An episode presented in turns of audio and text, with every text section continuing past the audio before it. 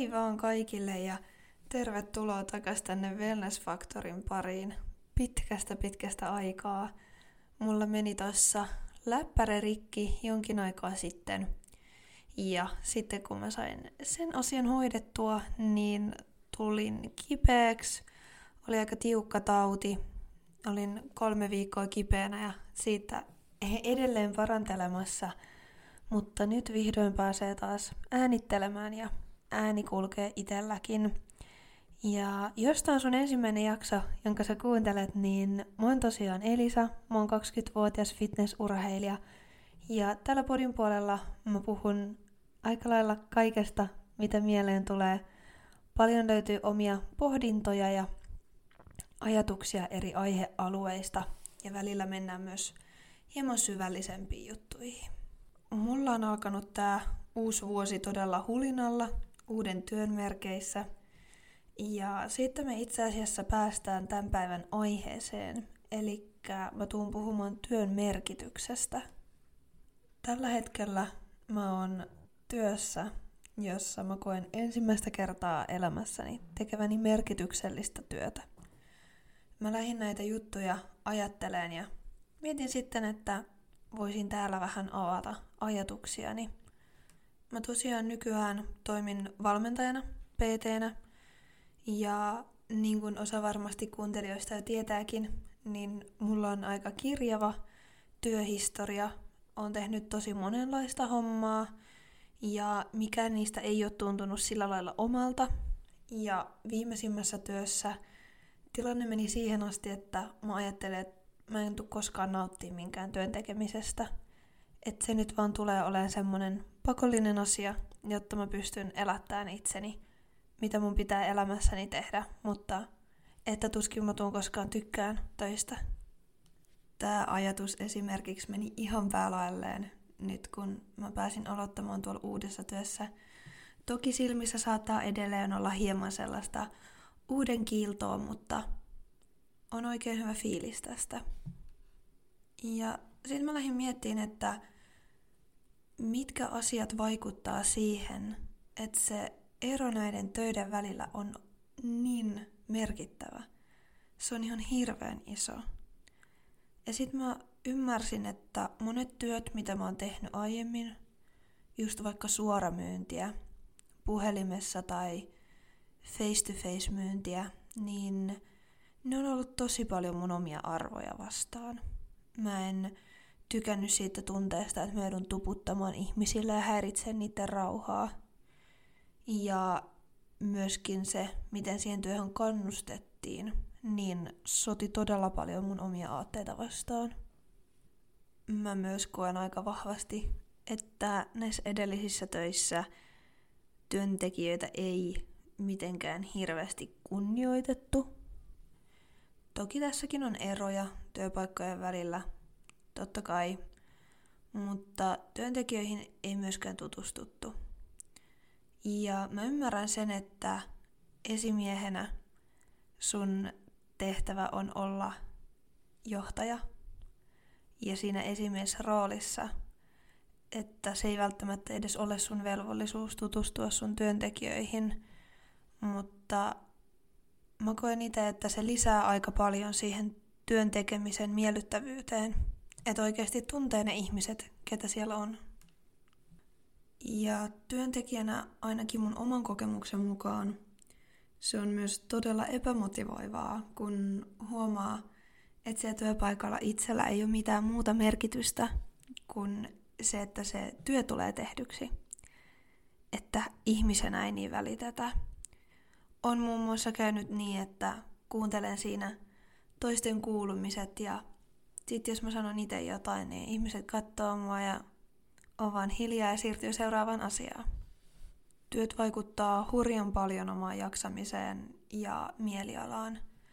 Mäkin on vähän semmonen, että vaikka aiemmat työt ei ole ollut niin mua varten, mun juttu, niin mä oon kuitenkin halunnut aina tehdä parhaani ja antanut itsestäni kaiken. Ja sit mä en ole kuitenkaan saanut sitä vastiketta sieltä. Totta kai palkan, mutta se onkin sit siinä. henkilökohtaisesti mulle ei riitä työstä vastikkeeksi pelkkä raha. Mä kuitenkin annan niin paljon itsestäni sille. Ja se, että mä pystyn elämään ja ostamaan itselleni ruokaa, niin on aika semmoinen perusjuttu. Töissä kuitenkin vietetään iso osa elämästä ja mä koen, että, että sillä on hirveän tärkeä rooli siinä, minkälaiseksi myös kasvaa. Koska kasvuahan tapahtuu läpi elämän, ainakin toivottavasti. Ja se työympäristö, missä sä oot, ison osan sun päivästä, niin totta kai se vaikuttaa siihen, minkälaiseksi sun ajatusmaailmat ja käyttäytyminen, ehkä fraasit puheessa muovautuu. Siinä kohtaa tulee varmasti paljon eroavaisuuksia, että jotkut tykkää työskennellä porukassa, jotkut viihtyy paremmin töissä niin, että voi tehdä itsekseen hommia, mutta niillä työkavereilla on joka tapauksessa merkitystä. Se on kuitenkin kiva, että jos siellä on joku, jolle pystyy juttelemaan, vaikka ei edes mitään elämänsä syvimpiä saloja, mutta vaihtaa kuulumisia ja että saa sellaisen olon, että on tullut kuulluksi. Kaikki, mitä töiden ulkopuolella tapahtuu, kuitenkin voi vaikuttaa siihen omaan olotilaan myös töissä. Ja sen takia mä koen, että se on tosi tärkeää, että työpaikalla on semmoinen hyväksytty ja turvallinen ilmapiiri. että jos on vaikka huono päivä tai jotain tapahtunut, niin, niin siitä voi kertoa silleen, että hei, sori jos mä oon tänään vähän mielimaassa, mutta et oli tommonen juttu ja ei ole tarkoitus painaa kenenkään teistä mielialaa alemmas, mutta ihan vaan, että tiedätte. Sitä sanotaan, että sä oot sekoitus niistä viidestä ihmisestä, kenen kanssa sä vietät aikaa eniten. Mä en joskus ollut ihan samaa mieltä tämän kanssa, mutta nykyään mä pystyn kyllä samaistumaan tähän aika hyvin. Ja sit jos sä mietit arjessa sun päiviä, niin iso osa niistä kuluu töissä. Mahdollisesti niiden sun työkavereiden kanssa, asiakkaiden kanssa. Niin se on aika tärkeää, että pystyy luomaan sellaisen ympäristön itsellään, missä viihtyy ja missä pystyy kasvaan, jakaan ajatuksia ja olla välillä myös eri mieltä. Tosi paljon on huomannut myös sitä, että valittamisella lähdetään helposti täyttämään semmoisia tyhjiä hetkiä. Jos oot vaikka tutustumassa uuteen ihmiseen tai tulee vähän pidempi hiljaisuus ja ei oikein tiedä mitä sanoa, niin sit sieltä helposti alkaa tuleen, että vitsit kun on ollut kurjakeli, että kun on satanut koko päivän tai että bussi oli vähän myöhässä ja oli kyllä ärsyttävää, kun joutui seisoo siinä bussipysäkillä pidempään.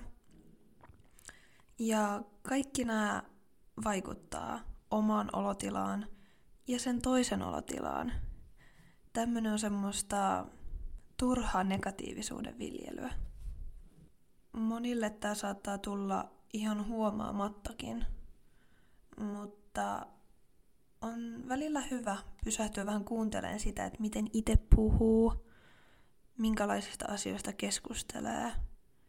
Ja jos huomaa, että siellä on aika paljon sellaista negatiivisuutta ja valittamista, niin tuleeko se sellaisesta, että sulla on oikeasti huono olla? Ja miten sä pystyisit muuttamaan sitä tilannetta? Vai onko se vaan niiden tyhjien hetkien täyttämistä ja suoraan sanottusti merkityksetöntä sanalätinää. Ja toki tässäkin asiassa on ehkä jossain kohtaa tietyllä tavalla veteen piirretty raja siitä, että missä kohtaa se menee valittamiseksi ja missä kohtaa omien juttujen kertomiseksi, jos on vaikka huono päivä. Mutta sanotaan näin, että jos se on päivästä toiseen sellaista, että kirotaan, kuinka ärsyttää olla töissä sun muuta, niin se on hyvä muistaa, että sä oot luultavasti itse hakenut siihen työpaikkaan nähnyt sen vaivan, että sä pistät sinne työhakemuksen ja sun CVn ja käyt haastattelussa ja oot halunnut sen työpaikan, niin muista olla kiitollinen siitä, että sä oot siellä nyt. Työpaikalla tosi paljon vaikuttaa myös se, miten tuloksia mitataan ja miten siellä palkitaan onnistumisista. Monessa paikassa on kyllä kehityskeskusteluja, sanotaan vaikka ehkä kerran kuukaudessa, mutta niistä ei hirveästi saa irti, jos siinä on sama kaava joka kerta. Siinä on ne tietyt ehkä 5-10 kysymystä ja työntekijä vastaa niihin, joo, ei, ihan ok, no eipä tullut mieleen oikein muuta. Niin ei siinä kohtaa päästä käymään oikeasti läpi sitä, että miten se viimeisin kuukausi on mennyt. Ei puolin eikä toisin.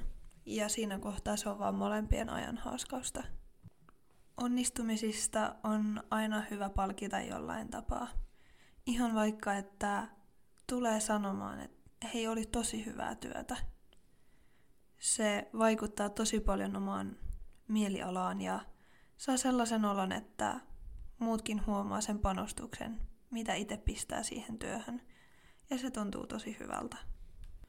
Sitten taas jos on jotain negatiivista, niin mä koen, että sekin on todella tärkeä asia pystyä nostamaan esille rakentavasti. Mulla ei ole hirveän montaa suorasanasta esimiestä ollut. Sitten jos siellä on ollut jotain, mitä pitäisi ehkä korjata, tai että mä oon tehnyt jonkun mokan, niin sit sitä asiaa kierrellään ja kaarrellaan, ei sanota suoraan, ja sit siinä rakentuu semmoinen ilmapiiri, että aistii, että joku on hullusti, mutta mä en tiedä, että mikä – ja se voi olla tosi tosi stressaavaa. Mä ajattelen yleisesti aina, että suorasanaisuus on helpompi ratkaisu pidemmän päälle ja että rehellisyys kannattaa, mutta siinäkin on tärkeää muistaa, ettei oikeuta sellaista törkeätä ja jokseenkin ilkeätä puhetta vaan sillä, että sano, että no hei, mä oon suorasananen että eikö sä kestä tätä, koska niitäkin joskus kuulee. Mä oon itse myös huomannut paljon eroja pienien ja isojen firmojen välillä. Helposti just isoissa firmoissa on ne tietyt vaiheet, mitä käydään läpi.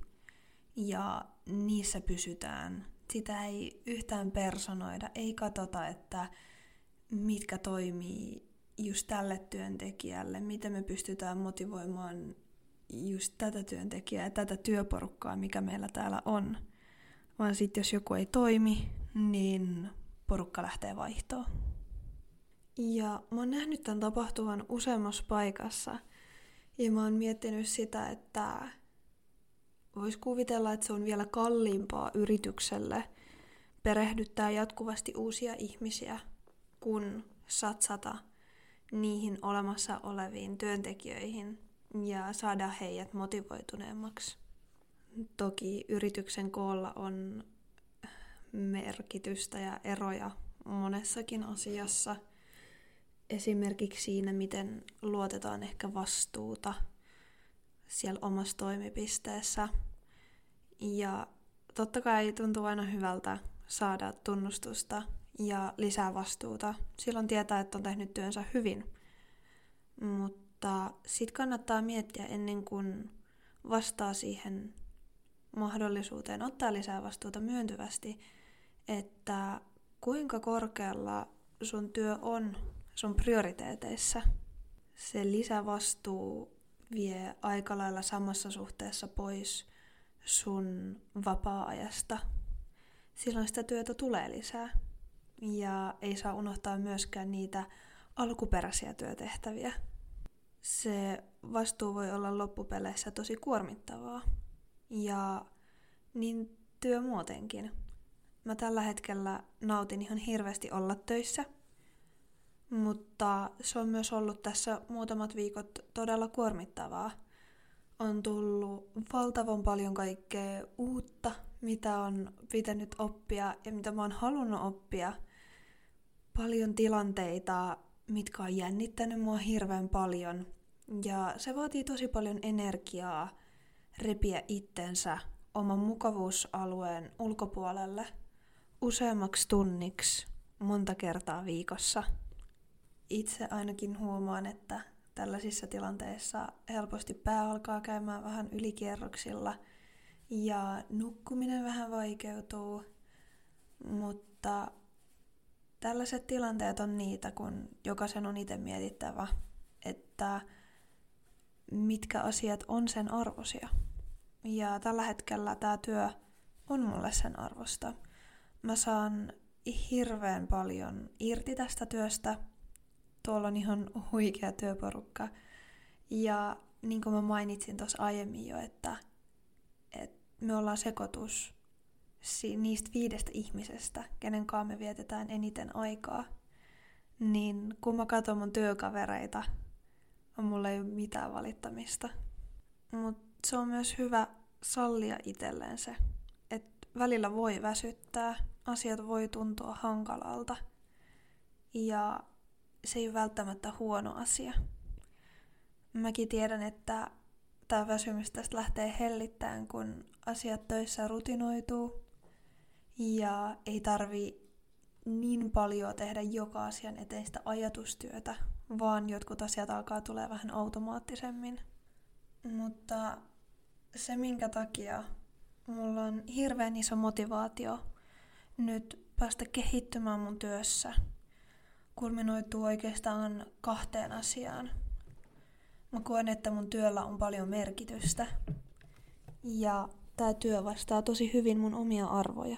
Joten jos sä koet, että sun työ tällä hetkellä vaan kuluttaa sun voimavaroja ja että sä et saa oikein mitään takaspäin, niin kansi miettiä, että koetko sä, että siellä sun työllä on merkitystä? Ja jos ei, niin minkälaisella työllä on?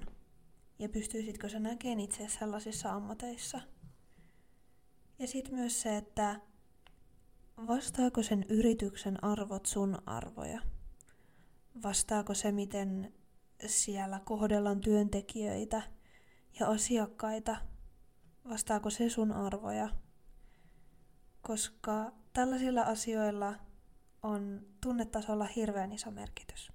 Tässä nyt oli muutamia ajatuksia työelämään liittyen. Kiitos kauheasti, että olit täällä kuuntelemassa. Ja nyt päästään taas normaaliin malliin starttaamaan takas käyntiin tämä podcasti. Eli perjantai-aamuisin tulee aina sitten uutta jaksoa, joten ollaan kuulolla ensi perjantaina.